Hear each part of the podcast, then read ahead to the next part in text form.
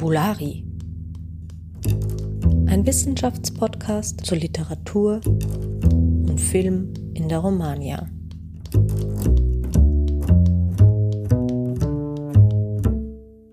Herzlich willkommen zu einer neuen Folge von Fabulari, dem Wiener Romanistik-Podcast. Mein Name ist Benjamin Leun. Ich freue mich sehr, dass wir heute Jan-Henrik Witthaus von der Universität Kassel zu Gast haben bei uns. Er ist Professor für romanische Literaturwissenschaft in Kassel und beschäftigt sich unter anderem in seinen Forschungen ähm, stark mit Konfigurationen von Macht und Herrschaft in den lateinamerikanischen Literaturen.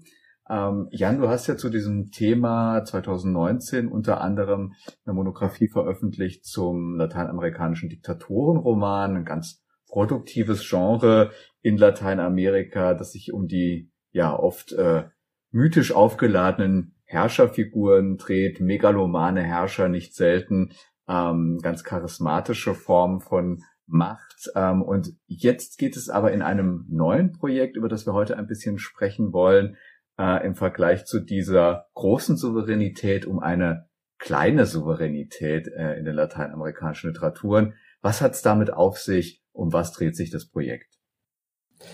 Äh, ja, also tatsächlich geht es ja ähm, halt jetzt um eine andere Form der Souveränität, wo man auch eigentlich äh, darüber diskutieren kann, äh, inwieweit äh, dieser Begriff äh, halt anwendbar ist. Aber wir nehmen halt, sagen wir mal, diese Begriffsfrage produktiv auf. Und zunächst einmal, wie du schon gesagt hast, ähm, hatte ich ja irgendwie dieses Forschungsinteresse ähm, am Diktatorenroman und halt äh, an der Weise, wie halt äh, äh, Literatur als Kulturreflexionsmedium, so wie ich es äh, auffasse, ähm, bestimmte Herrschaftsformen und so halt auch personale Herrschaftsformen in Lateinamerika ähm, verarbeitet und äh, welche Dinge auf diesem Wege sichtbar werden. Das war so mein Interesse und äh, da spielt ja vor allen Dingen halt der Körper und der Körper in Beziehung zu politischer Repräsentation eine Rolle. Also das war der Ausgangspunkt. Und äh, nun habe ich mir die Frage gestellt, ähm, ob man halt äh, diese Konfiguration nicht auch äh, auf niederen oder niedrigeren Ebenen sich anschauen kann und ähm, welche Bereiche äh, es geben könnte, halt äh, in denen das, was eigentlich in der Forschung auch vor allen Dingen aus äh, europäischer Perspektive immer wieder halt äh, bearbeitet worden ist, nämlich was ist politische Souveränität, was hat es für eine Geschichte, wo kommt der Begriff her und so weiter, halt das aufzufassen, halt in Lateinamerika, dass äh, es bestimmte Bereiche gibt gesellschaftlicher Art, die äh, halt das, was wir halt traditionell politische Souveränität auf Staatsebene nennen würden, ich will nicht sagen direkt unterwandert, aber doch halt äh, in Frage stellt, sagen wir es mal so. Mhm. Und äh, ja, in der Hinsicht äh, sind halt sagen wir, in äh, einer globalen äh, Region, wo halt die politischen Horizonte oftmals geprägt sind, äh, halt von Instabilitäten, Krisenzeiten, gibt es halt Bereiche, äh, die prädestiniert wären, Ausschau zu halten nach halt niedriger angesiedelten Konfigurationen von souveräner Macht, äh, die halt dann in Frage stellen, was eigentlich der Staat als Souveränität behaupten müsste. Also gewisse Prärogativen, Vorrechte, Kompetenzen, die dem Staat zugesprochen werden, wie äh, halt äh, natürlich in vorderster Linie das Gewaltmonopol, aber hier wären ja noch andere äh, Dinge zu nennen, wie halt äh, die Sicherheitsgarantie, äh, wie halt äh, Gesundheitspolitik oder halt äh, beispielsweise auch die Emission von Währungen etc., die äh, Wahrung über die Integrität äh, des Territoriums. Ja, also das würde mir so halt dazu einfallen. Mhm. Ja, also richtig gehen so Bereiche von Parastaatlichkeit, könnte man vielleicht auch sagen. Ja. Da habt ihr zwei Bereiche quasi fokussiert, vor allem jetzt in dem Projekt, nämlich einmal den Bereich des Büros oder den Raum des Büros, der Verwaltung und auf der anderen Seite dann den Bereich sozusagen der, der, der Drogenkriminalität, wenn wir das so formulieren wollen. Ähm, warum gerade diese beiden Bereiche und inwiefern ähneln die sich als ähm, Räumen einer kleinen Souveränität und wo gibt es womöglich auch Unterschiede? Ja, ich glaube, die Bereiche scheinen zunächst einmal ein bisschen disparat, aber ähm, im Prinzip sind es ja halt äh, zunächst einmal Pilotprojekt Bereiche, könnte man sagen. Ja, also es geht äh, zunächst einmal darum, jetzt äh, im Sinne von thematischer Literaturrecherche äh, zu suchen, in welchen Literaturen halt gewisse Themen, äh, man könnte sagen Motive, Figuren oder Konfigurationen zu finden sind. Und ähm, wir haben einfach jetzt geschaut, äh, zunächst einmal aus äh, auch aus äh, persönlicher Lektüreerfahrung, welche Bereiche da fruchtbar sein können und äh, sagen wir mal, die Literatur über äh, halt äh, Drogenkriminalität äh, in Lateinamerika, also das, was man in der Lateinamerikanistik ja Narkoliteratura nennt, ist erstmal ein Bereich, der sehr vielversprechend ist und äh, der sich auch eignet, äh, damit anzufangen, weil da die Forschung schon ziemlich weit fortgeschritten ist und es da halt sehr viel zu finden gibt. Und ähm, da eigentlich auch so der Aufhänger war, das war nämlich dieser Roman von Yuri äh, Herrera, Trabajos del Reino, der ins Deutsche übersetzt worden ist mit Abgesang des Königs. Und äh, das ist ja eine sehr äh, suggestive Parallelisierung eines äh, Drogenbosses äh, mit äh, seiner Gang und verschiedenen Funktionsträgern, die halt sich in diesem Umfeld bewegen, äh, allegorisiert als Königshof. Und äh, da haben wir eigentlich schon diese beiden Bereiche miteinander verbunden, halt äh, im Medium der Literatur, nämlich äh, halt die Souveränität oder hier die kleine Souveränität äh, im Bereich äh, halt der Drogenkriminalität. Das hat uns halt äh, interessiert, das ist uns aufgefallen. Also spreche halt nicht nur von mir persönlich, sondern auch äh, die Leute, die mit mir äh, zu diesem Thema dann arbeiten. Naja, und äh, davon ausgehend äh, haben wir uns die Frage gestellt, äh, das, was jetzt der Yuri Herrera in seinem Roman äh, sehr groß, sehr plakativ, thematisch in den Vordergrund rückt, äh, ist das nicht eigentlich auch in anderen Romanen, die dem gleichen Genre im weitesten Sinne zuzuordnen sind, vorfindlich? Ja, und ähm, äh, die ersten äh, Sondierungen, also wir, wir versuchen halt tatsächlich auch die Romane, die äh, in der Forschungsliteratur dazu besprochen werden, äh, aber auch darüber hinaus neue Romane äh, inhaltlich erstmal so zu sondieren, dass wir einen Korpus haben und das dann daraufhin untersuchen können. Und die äh, ersten Forschungsergebnisse, die deuten doch stark darauf hin, dass es immer wieder verbreitete Bezugnahmen auf Figurationen der kleinen Souveränität, so wie wir, so wie wir es nennen, halt finden und dass man da bestimmte Faktoren auch machtanalytisch beschreiben kann. Mhm. Und also das war, und deswegen, wir haben damit angefangen, mit halt der NATO-Literatur. Wir hatten aber auch andere Bereiche, auch durchaus im Universitätsbetrieb, in Seminaren. Das war halt diese Cuentos de la Oficina. Das ist halt äh, ein, ein Erzählungszyklus von einem argentinischen Schriftsteller namens Mariani, äh, der damit eigentlich nochmal so äh, ein Genre stark geprägt hat, was man halt einerseits schon vorher thematisch vorgefunden hat, auch in der europäischen Literatur, aber dann halt in Lateinamerika, ähm, naja, zu einem Punkt wurde, zu einem Referenzpunkt für weitere Texte, die sich daran angeschlossen haben. Und äh, da sind wir dann weniger in Mittelamerika unterwegs oder in Kolumbien, also weder Mexiko oder Kolumbien. Da liegt der Schwerpunkt dann tatsächlich stärker auf Literaturen äh, des Cono Sur, äh, insbesondere Argentinien, Uruguay und äh, Chile. Mhm. Und äh, ja, also das grob vielleicht zunächst einmal, warum haben wir das so gemacht? Warum die Bereiche? Äh, weil wir aus eigener Lektüre, Erfahrung heraus äh, den Eindruck hatten, da lässt sich halt thematisch sehr viel holen. Mhm.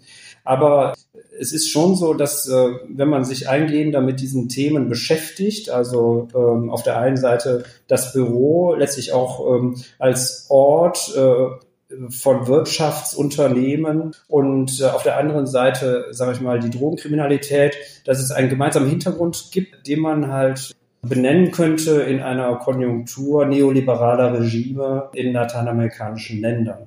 Und äh, da finden sich äh, dann zwei verblüffende Verbindungslinien. Ja, also natürlich muss, muss man das auch unterscheiden und man muss halt sehr genau untersuchen und zeigen, wo jetzt sozusagen sich diese kleinen Souveränitäten ausbilden, ja, und ähm, wie sie sich repräsentieren, ja, auch welche Sichtbarkeiten dort irgendwie ablesbar sind. Äh, sagen wir mal, die Repräsentationsformen jetzt in einem Wirtschaftsunternehmen, äh, auch in einem multinationalen äh, Wirtschaftsunternehmen sind natürlich viel zurückhaltender als äh, halt jetzt offensive Repräsentationspolitiken im Kontext äh, halt der Drogenkriminalität. Mhm. mhm.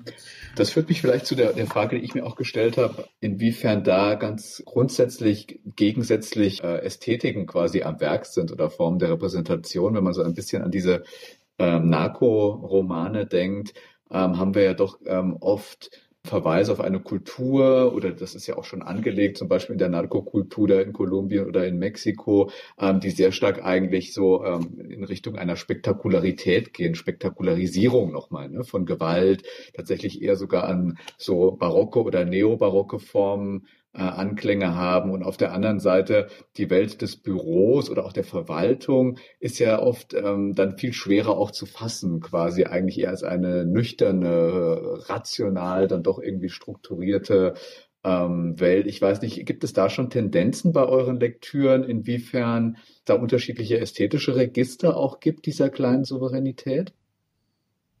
Äh, ja, ähm ich finde eigentlich äh, diese stilistischen Unterscheidungen, die du jetzt andeutest, doch sehr äh, zielführend. Und ich glaube, das kann man in der Tat identifizieren. Es gibt natürlich äh, eine unterschiedliche Repräsentation von Gewalt. Und äh, in einem Fall hätten wir dann halt äh, eine äh, natürlich eine körperliche Gewalt, ähm, die aber irgendwie von Repräsentationsmomenten halt äh, auch schwer zu trennen ist. Das heißt, äh, die körperliche Gewalt hat natürlich auch immer irgendwie eine symbolische Dimension halt äh, des Drohens und so weiter. Eine Verzeitlichung äh, von Gewalt äh, ist ja durchaus auch ein Thema eigentlich, seitdem Kojève halt Hegel und das Herr und Knecht äh, Kapitel ähm, halt, sagen wir, auf eine gewisse Weise gelesen hat. Äh, also insofern ist dieses Gewaltthema immer eins, was auch mit symbolischen Fragen kulturwissenschaftlich gut zu untersuchen ist. Und ich glaube, äh, das ist halt für diese Narkoliteratur da auf jeden Fall ein Mittel, also nicht nur halt das, was die Romane auf die Spitze treiben, sondern auch, was man tatsächlich äh, in Berichterstattung und so weiter mit verfolgen kann. Und wenn man jetzt auf der anderen Seite sich diese Büroliteratur anschaut, haben wir natürlich da eine Repräsentation, nehmen wir vielleicht irgendwie einen ja auch ein, auch ein Boss, ein Chef, ja, äh, ein Geschäftsführer, die, also eine Repräsentation, die zurückhaltender ist, aber äh, durchaus auch eine gewisse Aufdringlichkeit äh, bekommen kann. Also halt, sagen wir, Gesten der Exekutive beispielsweise die äh, Unterschrift. Mhm. Ja, also das ist äh, beispielsweise äh, in äh, einem Roman von Guillermo Sacomano, El Oficinista heißt er, ja, ist auch ins Deutsche übersetzt, äh, der Roman, der Angestellte. Und da ist sozusagen die Exekutivgewalt, die in der Unterschrift liegt, äh, halt besonders auf die Spitze getrieben und weil mit dieser Unterschrift halt beispielsweise auch Geld angefordert werden kann und so weiter.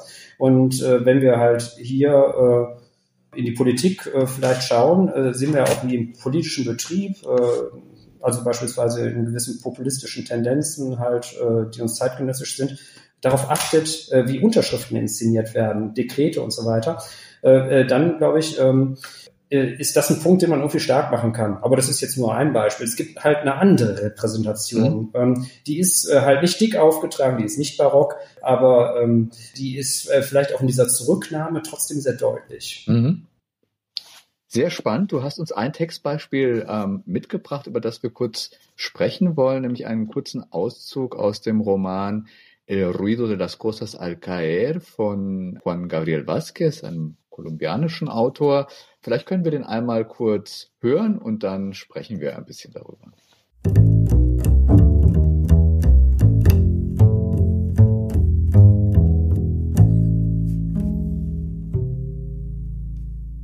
Maya acababa de cumplir los 11 años cuando una compañera de clase le habló por primera vez de la Hacienda Nápoles. Era el territorio de más de 3.000 hectáreas que Pablo Escobar había comprado a finales de los 70 para construir en él su paraíso personal, un paraíso que fuera a la vez un imperio. Un Sanadú para tierra caliente, con animales en vez de esculturas y matones armados en vez de letrero de no trespassing. El terreno de la hacienda se extendía sobre dos departamentos, un río lo cruzaba de extremo a extremo.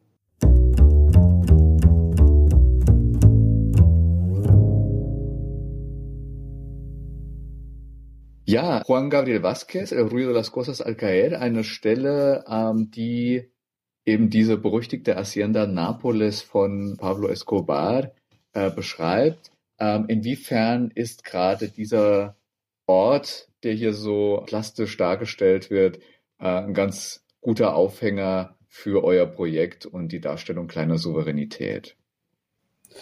Zunächst einmal glaube ich, äh, vielleicht methodisch. Es gibt manchmal halt Romane, wo das äh, Thema, was uns eigentlich interessiert, nicht so massiv im Vordergrund steht, aber wo es tatsächlich dann punktuell Textstellen gibt, die für uns total spannend und auch einschlägig sind. Und das führt uns natürlich irgendwie zu der Frage, wie kommen wir an solche Textstellen ran? Ja, also das ist auch methodisch irgendwie interessant, weil, äh, naja, man geht ja mal vom Titel aus und versucht dann halt äh, alte auch Rezensionen zu lesen und äh, sich halt so auf diese Weise anzunähern, äh, Querlektüren und so weiter. Aber äh, dann gibt es ja eigentlich äh, also Romane, die jetzt wie dieser hier im weiteren Umfeld vielleicht der Narco-Literatur da halt sind, wobei ich echt zweifle hätte, ob das überhaupt Narco-Literatur ist. Aber in denen es da plötzlich solche Stellen gibt. Und äh, ne, das ist irgendwie natürlich eine spannende Frage. Eigentlich sind wir auch auf der Suche halt nach solchen Textstellen, äh, die auf den zweiten Blick oder sagen wir mal in Roman, wo wir es nicht vermutet hätten, auftauchen können. Und ähm, hier äh, ist es ja zunächst einmal ein äh, Roman, also vielleicht äh, bezogen auf die Textstelle, die hier erwähnte Maya ist die Tochter von Ricardo Laverde, äh, der Pilot war und während der Expansion der Drogenbande in Kolumbien Rauschgift geschmuggelt hat, versteht sich auf dem Luftwege. Und der Ich-Erzähler, der lernt Laverde beim Billard kennen und kommt mit ihm ins Gespräch und ist irgendwie fasziniert von ihm, kann auch nicht so richtig benennen, warum eigentlich. Und äh, in einer Szene, wo er ihm halt in Bogotá auf der Straße nachläuft äh, und ihn dann auch erreicht und äh, ihm etwas mitteilen möchte, äh, haben wir plötzlich ein Moped-Attentat. Das, das heißt, es kommt halt ein Moped vorbei mit zwei Leuten drauf und äh, die schießen halt beide nieder, wobei halt Da Verde dabei stirbt und halt der Ich-Erzähler Antonio heißt er überlebt. Und ähm, halt nach seiner halt Genesung, die ja zunächst einmal halt auch nur eine äh, körperliche ist und äh, über die psychische Genesung noch nichts aussagt, weil er natürlich Schäden halt äh, davonträgt, der halt plötzlich auch versucht, äh, Hinweisen nachzugehen, um halt äh, auf die, dem auf die Spur zu kommen, was denn halt dieser Ricardo Laverde tatsächlich war. Und äh, ein Weg in diese Vergangenheit führt halt über seine Tochter Maya. Also das vielleicht äh, ganz grob die Hinweise äh, zum Roman. Inhalt, ein Roman, der mir übrigens äh, mein Lektüre-Eindruck ist da noch sehr frisch und mir gefällt äh, dieser Roman äh, außerordentlich gut. Vielleicht noch was zu Baskev, äh, also ein kolumbianischer Erfolgsautor, und ähm, Teile seines Lebens hat er in Europa zugebracht, äh, also Paris, später Barcelona, bevor er dann jetzt äh, vor 10, 15 Jahren nach Kolumbien, nach Bogota zurückgekehrt ist. Er interessiert sich vor allen Dingen halt auch für die Geschichte äh, Kolumbiens und auch äh, für das kollektive Gedächtnis der KolumbianerInnen und äh, hat noch einen anderen Roman, La Forma de las Ruinas, 2015 äh, publiziert. Da geht es dann um den Bogotazo, also die Ermordung des liberalen Präsidentschaftskandidaten äh, Jorge Eliezer äh, Gaetan, 48, also 1948 und die sich anschließende bürgerkriegsähnliche Gewalt.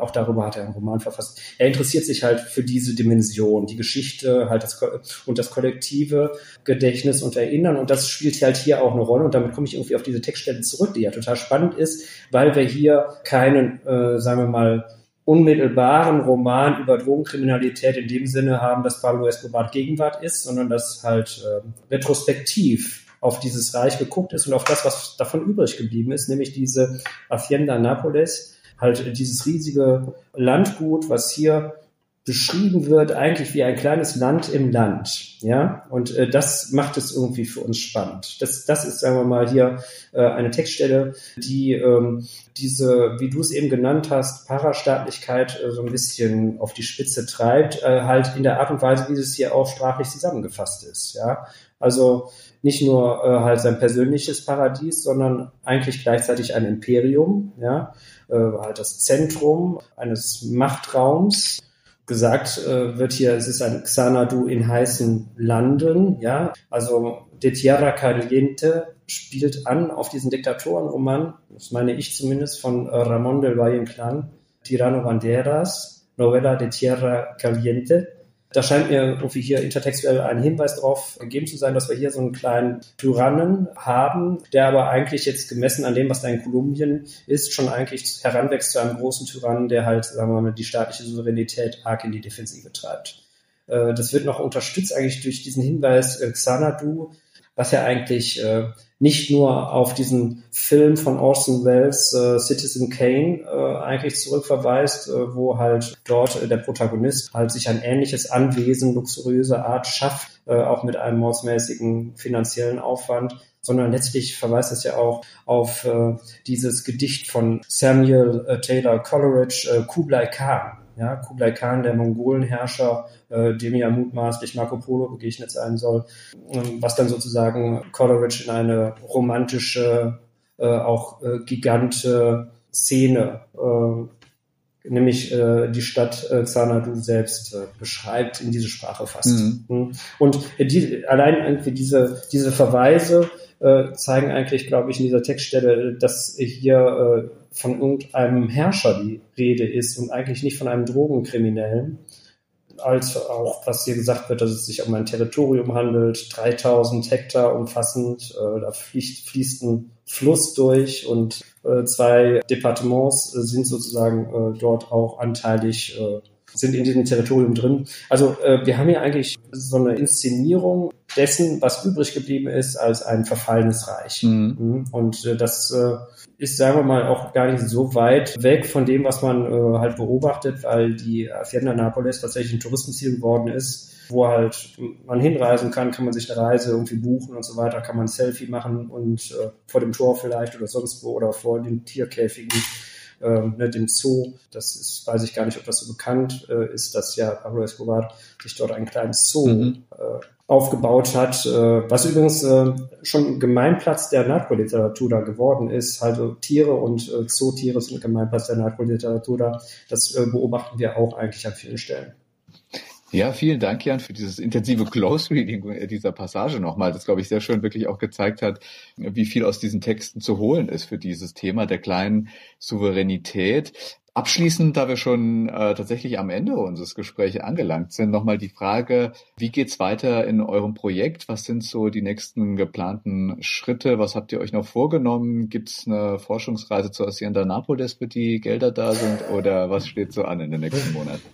Ja, äh, wie gesagt, ich, äh, wenn ich das so erwähne, irgendwie, dass die Hacienda Napoles äh, so ein Touristenziel ist, äh, kann man natürlich irgendwie über, äh, halt darüber streiten, ob das besonders geschmackvoll ist, äh, sich dort ablichten zu lassen und so weiter. Wobei, äh, gut. Äh, also äh, wir werden auf, auf jeden Fall keine Forschungsgelder äh, halt zu diesem Zweck äh, ähm, äh, investieren. Nein, aber äh, vielleicht äh, kann ich zunächst sagen, wir haben ja die Korpuserstellung ausdrücklich mit in äh, halt die Projektlaufzeit mit hineingenommen, weil wir finden irgendwie, dass äh, äh, dieser Punkt irgendwie der literaturwissenschaftlichen äh, Empirie äh, durchaus auch mal gewertet werden sollte. Und das hat uns sehr gefreut, dass das irgendwie auch äh, Erfolg hatte dass äh, diese Recherchearbeit und dieses, sagen wir mal, Versammeln von halt Literatur, wissenschaftlicher Empirie-Daten könnten wir vielleicht sagen, dass es halt äh, Zeit braucht und dass es halt Berechtigung hat, das mit halt äh, zu berücksichtigen. Und mit der Korpuserstellung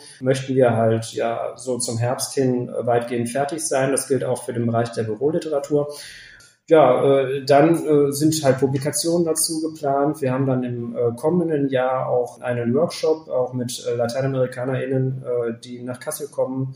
Wir haben ja sozusagen hier auch dieses Forschungsnetzwerk, äh, das äh, Zähler, was eingebunden ist in diesen größeren Verbund Colors und da sind wir halt äh, von den Kontakten her eigentlich ganz glücklich, äh, dass wir halt äh, gute Leute nach Kassel holen, damit wir uns dann halt auch schwerpunktmäßig über halt das Büro ja und die Bürokratie unterhalten können, ähm, weil wie gesagt äh, zu der Narkoliteratur da äh, gibt es schon sehr viel und äh, da lässt sich ja äh, eigentlich schon aus den Erträgen sehr viel schöpfen und da profitieren wir auch enorm von.